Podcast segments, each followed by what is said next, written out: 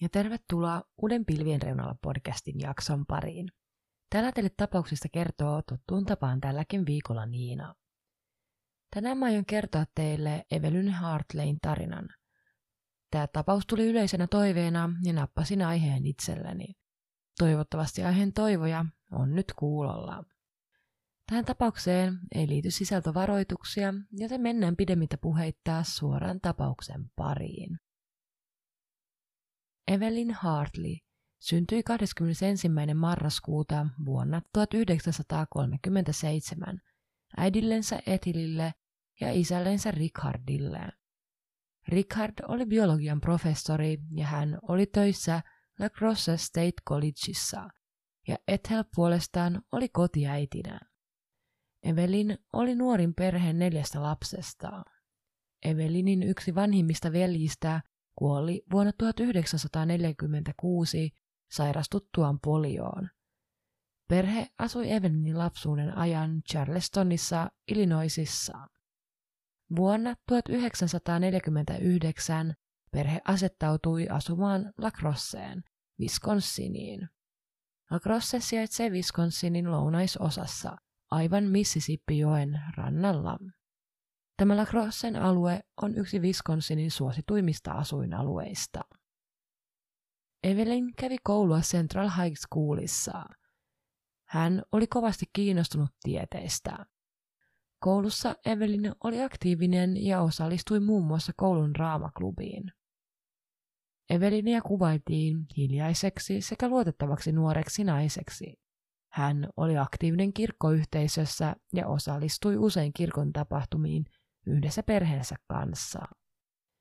Vapaa-ajallaan Evelin tykkäsi urheilla ja harrastikin paljon erilaisia lajeja, kuten tennistä, vaeltamista, uintia, golfia sekä hiihtämistä.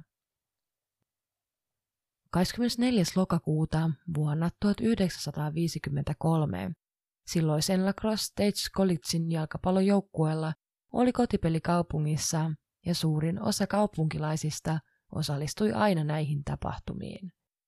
Myöskin La Crosse State Collegein professori Viggo Rasmussen ja hänen perhe oli osallistumassa kyseiseen tapahtumaan. Rasmussenien perheeseen kuului kaksi lasta, joista toinen oli 20 kuukauden ikäinen Janike. Janike oli alun perin tarkoitus jäädä kotiin oman lapsenvahtinsa kanssa, mutta myös tämä oli menossa katsomaan jalkapallopeliä. Tästä syystä Rasmussenien perhe pyysi 15-vuotiasta Evelinia lapsen vahdiksi. Evelinin isä Richard tunsi hyvin Vigon, sillä he työskentelivät samassa työpaikassa ja tästä syystä he pyysivätkin Evelinia lapsen vahdiksi. Aluksi Evelin meinasi kieltäytyä tehtävästä, mutta hänen äitinsä Ethel yli puhui tytön ottamaan lapsenhoitovuoron vastaan, ja näin Evelin lopulta suostui pyyntöön. Noin 20 yli kuusi illalla Viggo kävi hakemassa Evelinin ja toi hänet kotiinsa, joka sijaitsi Hosler Drivella. Kyseinen alue oli melko uutta asuinaluetta ja sijaitsi hieman Lacrossen keskustan ulkopuolella. Alueen kadut olivat pimeällä huonosti valaissuja. En tiedä johtuiko tämä siitä, että alue oli uusi ja valaistusta ei vielä ollut laitettu. Evelin toi mukanaan Rasmussenien kotiin kukkakimpun, jonka hän asetti keittiön pöydälle maljakkoon. Viereen hän laski neljä tai viisi koulukirjaa, jotka hän myös oli tuonut mukanansa. Hänen oli tarkoitus opiskella sen jälkeen, kun oli laittanut vauvan nukkumaan, jotta aika kuluisi nopeammin. Rasmussenien perhe opasti Evelinille iltarutiinit, joita hänen tuli Janiken kanssa suorittaa. Kun toimet olivat opetettu, lähti Rasmussenien perhe kohti jalkapalloottelua muiden paikallisten tavoin. Evelinin isä Richard oli pyytänyt, että Evelin soittaisi kotiinsa ennen kuin itse lähtisi kotimatkalle. Ilmeisesti Evelinin vanhemmat ei siis olleet osallistumassa tähän jalkapallootteluun. Aika, jolloin Evelinin arvioitiin olevan lähdössä kotiaan kohti, oli noin puoli yhdeksän aikaan illalla. Kun Evelinistä ei kuitenkaan pyynnöstä huolimatta kuulunut mitään tämän illan aikana, päätti Richard soittaa Rasmussenien talolle tarkistaakseen, että kaikki oli kunnossa. Richard soitti useaan otteeseen, mutta kukaan ei vastannut puheluista huolimatta. Richardin mielestä tämä oli jo todella huolestuttavaa. Evelin oli todella vastuuntuntoinen, eikä ollut yhtään hänen tapaistaan olla soittamatta kotiin, kun niin kerta oli pyydetty. Kun Richard ei saanut Evelinia kiinni, huolestui hän tyttärestään. Näin hän päätti lähteä Rasmussenien talolle katsomaan, oliko Evelin varmasti kunnossa. Kun Richard saapui Rasmussenien talolle, olivat talon ovet lukossa. Hän näki ikkunasta, että sisällä oli valot päällä sekä myös radio oli päällä. Richard koputti talon molempiin oviin ja soitti myös etuovella olevaa ovikelloa. Kukaan ei kuitenkaan tullut avaamaan ovea useasta yrityksestä huolimatta. Tämä tietenkin lisäsi Ricardin huolta suuresti. Kurkistaessaan sisään talon ikkunasta huomasi hän myös siellä olevan todella sotkuista. Richard kierteli taloa talon ulkopuolelta ja kaikki talon ikkunat olivat lukossa. Richard etsi reittiä, josta mahdollisesti voisi mennä sisälle taloon tarkastamaan tilannetta. Lopulta hän löysi talon takaosassa ikkunan, joka johti kellariin. Kyseinen ikkuna oli auki, mikä oli outoa, koska kaikki muut ikkunat olivat tarkasti lukittuna. Ikkunan sisäpuolella oli tikkaat, joten Richard meni ikkunassa sisälle taloon. Tikkaat olivat tässä paikallaan, koska perhe oli maalannut kellarissa ja käyttäneet tikkaita apuna tässä maalaamisessa. Onneksi tikkaat olivat tässä paikassa, sillä muuten sisälle meneminen olisi ollut paljon haastavampaa. Richardin astuessa sisään taloon tarkkaili hän tätä sotkua. Toinen Evelinin kengistä löytyi heti täältä kellarista. Jatkaessaan sisälle taloon hän huomasi, että olohuoneen kalusteita oli siirrelty paikoiltaan. Myöskin Evelinin koulukirjat oli sotkettu. Olohuoneen lattialta löytyi Evelinin toinen kenkä sekä silmälasit. Tarkemmin esineitä tarkastellessaan Richard huomasi silmälasien olevan rikki. Richard kävi talon huoneita läpi, mutta ei löytänyt jälkeäkään tyttärestään. Janike, jota Evelin oli vahtinut, nukkui tyytyväisenä omassa sängyssään. Talosta löytyi lukuisia kengän jälkiä, joten oli selvää, että joku oli ollut talossa sisällä. Niin talossa sisällä kuin myös ulkonakin oli verijälkiä, joka sai Richardin entisestään huolestumaan tilanteesta. Verijälkiä oli paljon, maassa, sisällä, ulkona sekä autotallin ja naapuritalon seinässä. Rasmussenien naapuri huomasi, kuinka Richard käveli ympäri taloa ja tulikin pian kysymään, oliko jokin hätänä. Richard kertoi tälle tilanteesta ja naapuri tarjoutui auttamaan Evelinin etsimisessä. Richard lainasi myös naapurin puhelinta, jolla soitti poliiseille ja kertoi tästä tilanteesta. Poliisia odotellessa Richard jatkoi itse talon tutkimista ja Evelinin etsimistä. Poliisit saapuivat pian paikalle ja alkoivatkin tutkimaan tapausta välittömästi. Verijäljistä päätellen jokin oli pielessä, eikä Evelin ollut vapaaehtoisesti kadoksissa. Rasmussenit eivät olleet vielä palanneet kotiin, mutta kun he palasivat takaisin, oli heidän talonsa ympäröitynä poliiseista ja perhe oli tietenkin ihmeissään, mitä oikein oli meneillään. Tilanne kuitenkin selvisi heillekin todella nopeasti. Poliisi aloitti talon tutkinnan. He löysivät talosta ja sen ympäristöstä lukuisia vihjeitä. Kolmessa talon ikkunassa oli murtoyrityksiin viittaavia jälkiä. Joku oli siis yrittänyt murtautua taloon jo useaan otteeseen, ennen kuin lopulta pääsi sisään tämän kellarin ikkunan kautta. Talon ympäristöstä löytyi myös lukuisia veritahroja, jotka kaikki täsmäsivät Evelinin veriryhmään. Autotallin seinästä havaittiin verinen kämmenen jälki, sekä myös naapuritalon seinässä oli verisiä jälkiä. Verta oli siis runsaasti ja todella monessa paikassa. Poliisin ensimmäinen epäilys oli, että Evelin oli kaapattu ja kannettu pihan poikki, kertaalleen laskettu maahan, jonka jälkeen jatkettu hänen kantamistansa poispäin talolta.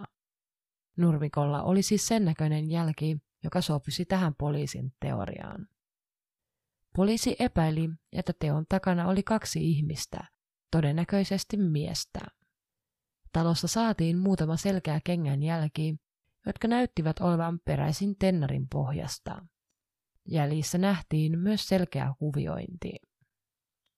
Poliisin mukaan talossa olleet jäljet viittasivat siihen, että sieppaajat ja Evelin olisi poistunut talosta kellarin ikkunan kautta. Ikkunan vierestä löytyi nappi, jossa oli punaista lankaa, ja isä muisteli Evelinillä olleen päällään punaiset housut kyseisenä iltana. Kyseistä todistetta ei kuitenkaan otettu talteen, joten asiasta ei voida olla täysin varmoja näin jälkikäteen. Poliisit käyttivät koiria Evelinin jäljittämiseksi, koska pystyttiin selkeästi näkemään, minne suuntaan häntä oli mahdollisesti viety. Koirat saivatkin jäljen, mutta jälki kuitenkin loppui Kauli Driville, joka sijaitsee muutaman korttelin päässä Rasmussenien talolta. Poliisit epäilivät, että tässä kohtaa Evelin ja hänen sieppaajansa todennäköisesti nousivat auton kyytiin, joka selittäisi jäljen loppumisen täysin yllättäen. Poliisit epäilivät, että hänet siepattiin joskus seitsemän aikaan illalla. Poliisi tutki välittömästi tapausta sieppauksena sekä todennäköisenä murhana, sillä rikospaikalla oli paljon vertaa. Missään vaiheessa ei pidetty todennäköisenä sitä, että Evelin olisi vapaaehtoisesti lähtenyt pois talosta. Evelin oli katomisen aikaan noin 170 senttimetriä pitkä ja painoi noin 57 kiloa. Hänellä oli vaaleanruskeat suorat hiukset sekä siniset silmät. Evelinillä oli silmälasit, mutta ne eivät olleet katoamisen ajankohtana hänen päällään, sillä ne löytyivät Rasmussenien talosta. Kun hänet viimeksi nähtiin, hänellä oli päällään punaiset farkut, valkoinen pusero helminapeilla, vyö metallisoljella sekä valkoiset sukat. Poliisi kuulusteli alueella asuneita naapureita mahdollisten havaintojen toivossa. Eräs naapuri kertoi nähneensä hänelle tuntemattoman auton ajaneen toistuvasti ympäri naapurustoa juuri tänä katoamisiltana. Auto oli hänen muistikuviensa mukaan vaalea ja havainnon hän oli tehnyt joskus kahdeksan aikaan illalla. Eräs toinen, myös samassa naapurustossa asuva henkilö, kertoi kuulleensa ulkoa huutaa joskus seitsemän aikaan. Naapuri kuitenkin luuli, että huuto oli peräisin lapsista, jotka leikkivät pihalla, eikä siksi kiinnittänyt asiaan sen enempää huomiota.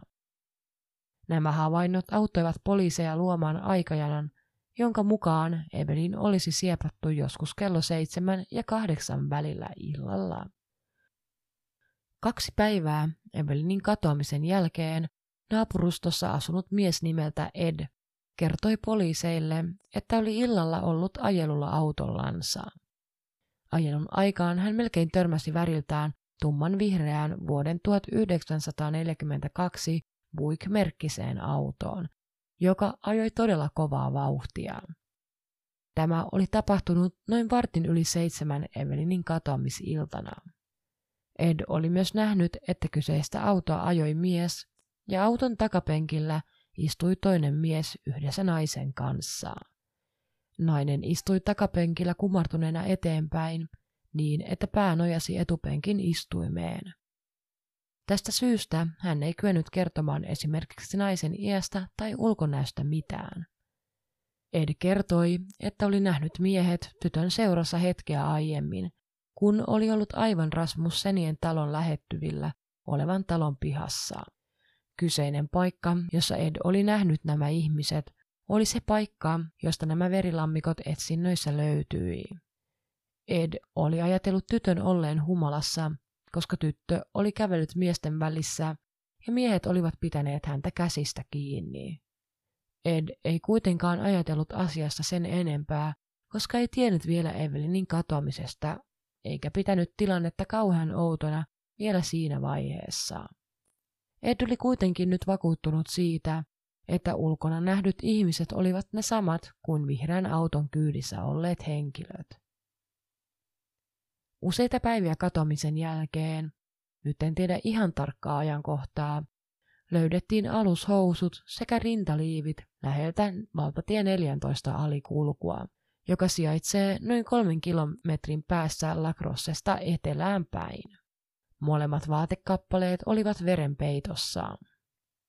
Alushousuissa olevan veren todettiin olevan peräisin Evelinistä, joten itse ainakin oletan, että näin oli myös rintaliiveissä oleva veri. Myös veriset miesten housut löydettiin saman tien varrelta noin kolmen kilometrin päässä Evelinin vaatteista.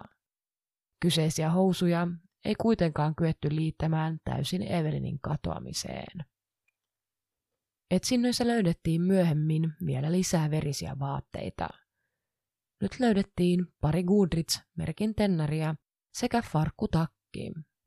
Nämä vaatteet löytyivät kuun valin alueelta, joka sijaitsee Lacrossen kaakkoispuolella. Poliisi epäilee, että nämä kyseiset vaatteet oli heitetty paikkaan vasta hieman ennen niiden löytymistä. Myös näiden vaatteiden veritahrat täsmäsivät Evelinin vereen. Tennareiden pohjassa ollut kuviointi oli myös samanlainen kuin jäljet, jotka löytyivät Rasmussenien talon lattiasta. Kenkiä tutkittiin tarkemmin ja soitettiin jopa kenkien valmistajalle Goodrichiin. Sieltä sanottiin kyseisen mallin olevan Hood Mogul ja mallia oli myyty Wisconsinissa, Illinoisissa, Iowassa, Michiganissa sekä Minnesotassa. Kulutuspinnan kuvioinnin perusteella on päätelty, että kuka tahansa nämä kengät omistikaan. Työskentelee hän koneiden parissa ja kulumiskuvio oli ominainen myös moottoripyörän kuljettajille. Moottoripyöräksi jopa eroteltiin merkin Witzer-moottoripyörää. Toisesta kengästä löydettiin yksittäinen hius, joka mahdollisesti kuului afrikkalais-amerikkalaiselle henkilölle. Kyettiin myös selvittämään, että kenkiä oli käyttänyt kaksi eri henkilöä, joille toisista kengät olivat liian pienet. En tiedä miten tämä selvitettiin, mutta ehkä kengän kulumisjäljet viittasivat myöskin tähän. Myöhemmin on kuitenkin mietitty, että farkkutakki ja kengät eivät voineet mitenkään olla saman ihmisen käyttämiä. Kengät olivat todella isoa kokoa, kun taas farkkutakki oli pientä kokoa. Ei olla siis varmoja, liittyivätkö molemmat löydöt edes Evelinin katoamiseen.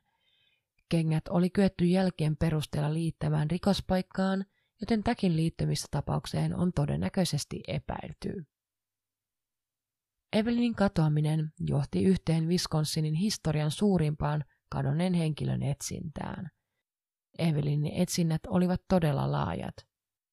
Yli 2000 henkilöä osallistui etsintöihin ja näihin kuului niin poliisit kuin paikallisen koulun opettajat ja opiskelijatkin sekä muut alueen asukkaat. Etsinnät aloitettiin jo pian katoamisen jälkeen.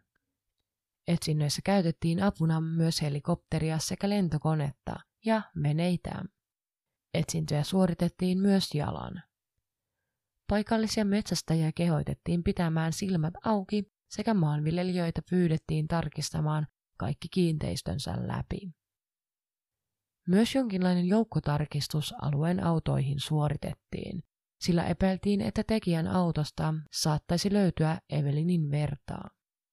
Myös huoltoaseman työntekijät saivat tehdä näitä tarkastuksia ja heidän tuli ilmoittaa poliiseille, jos joku autoilija kieltäytyi tarkistuksesta.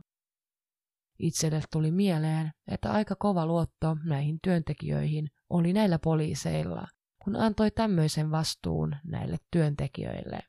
Mä ymmärrän toki, että tarkastuksissa olisi mennyt ikuisuus, jos apua niihin ei olisi otettu.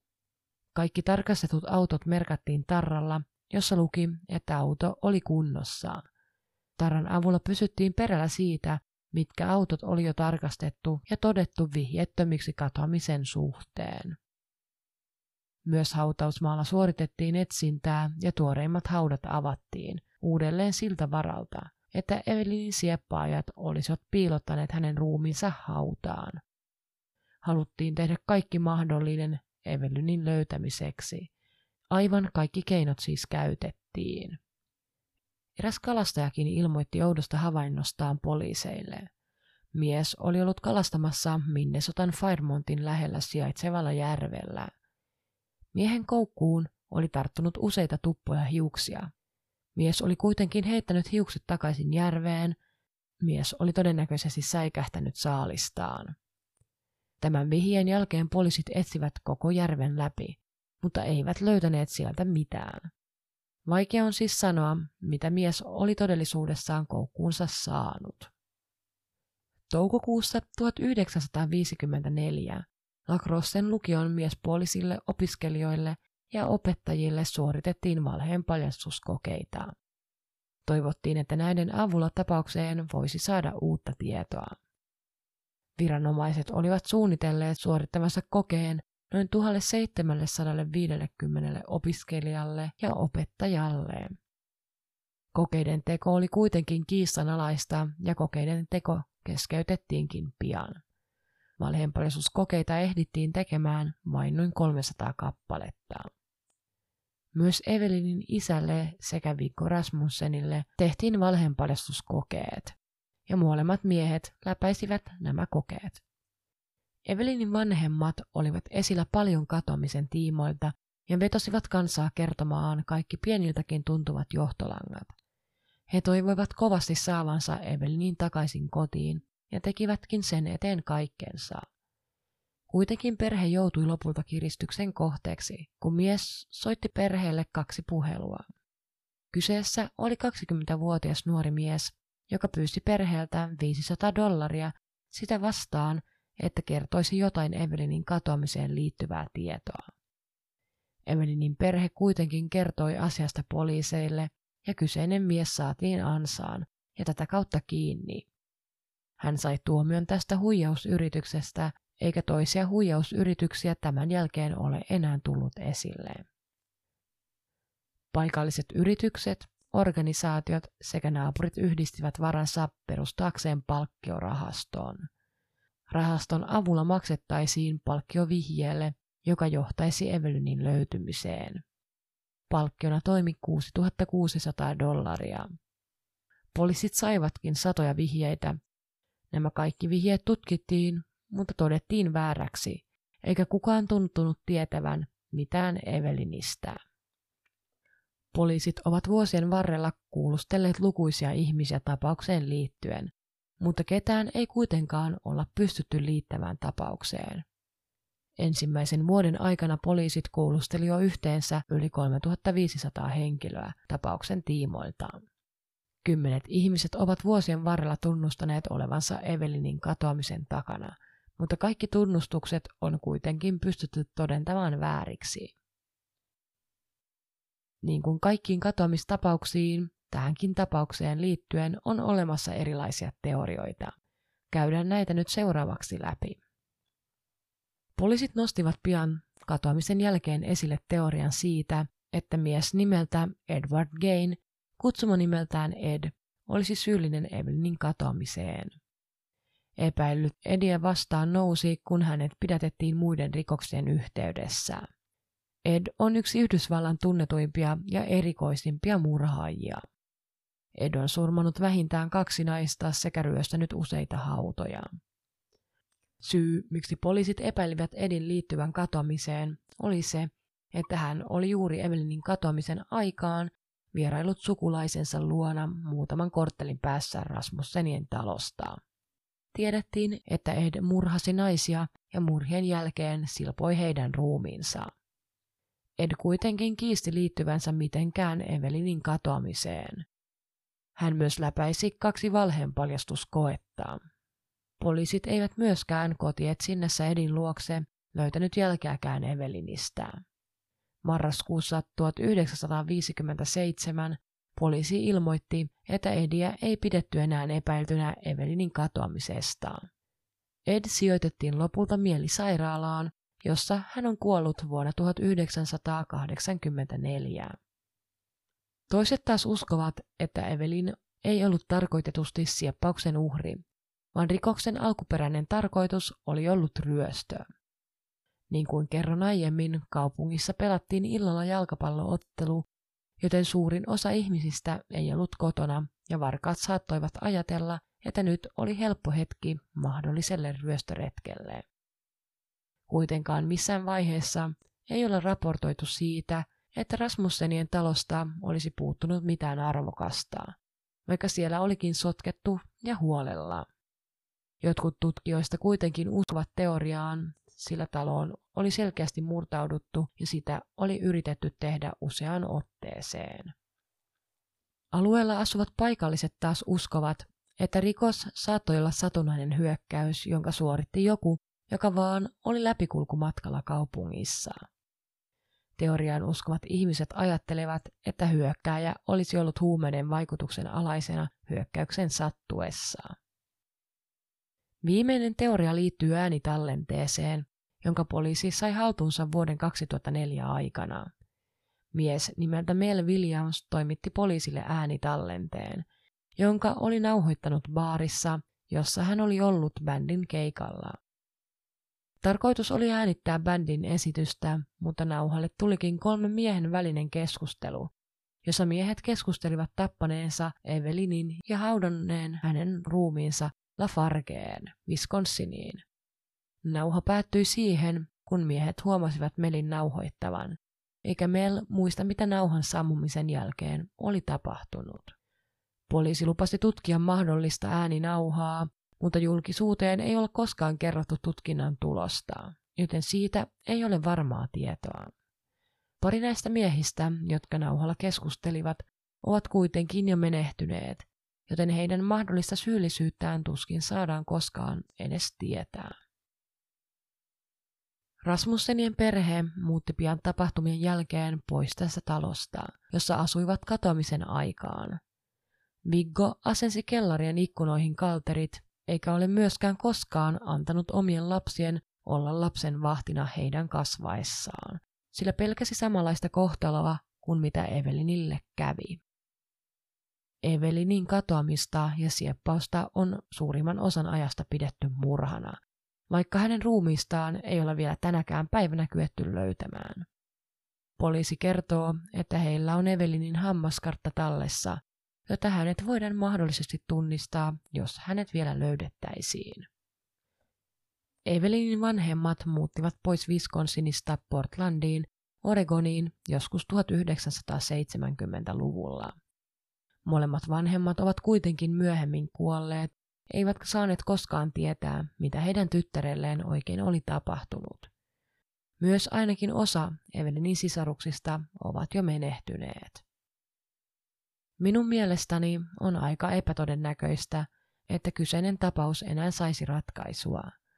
Katoamisesta on mennyt jo todella pitkä aika ja on todennäköistä, että tapaukseen syyllistyneet ovat jo kuolleet. On kuitenkin outoa, että vaikka johtolankoja ja jälkiä olikin melko paljon, tapausta ei silti kyetty ratkaisemaan. Uskoisin, jos tämä tapaus olisi sattunut vaikka viime vuonna, tapaus olisi todennäköisesti saatu ratkaistua kehittyneiden tutkintamenetelmien ansiosta.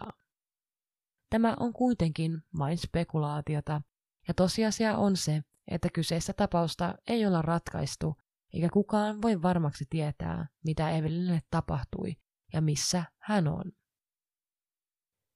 Kiitos kun sä kuuntelit tämänpäiväisen jakson ja toivottavasti sä viihdyit sen parissa. Sä löydät tuttuun tapaan tapaukseen liittyviä kuvia podcastin Instagramista nimellä Pilvien reunalla pod. Sä voit halutessasi laittaa mulle myös jaksotoiveita, palautetta tai muuta kommenttia – Minuun saa yhteyttä myös sähköpostitse osoitteesta pilvien reunalla at hotmail.com. Muista klikata podcast-seurantaan sillä alustalla, jolla kuuntelet, ja anna podcastille myös arvio. Me kuullaan jälleen ensi viikon sunnuntaina uuden jakson parissa. Moikka!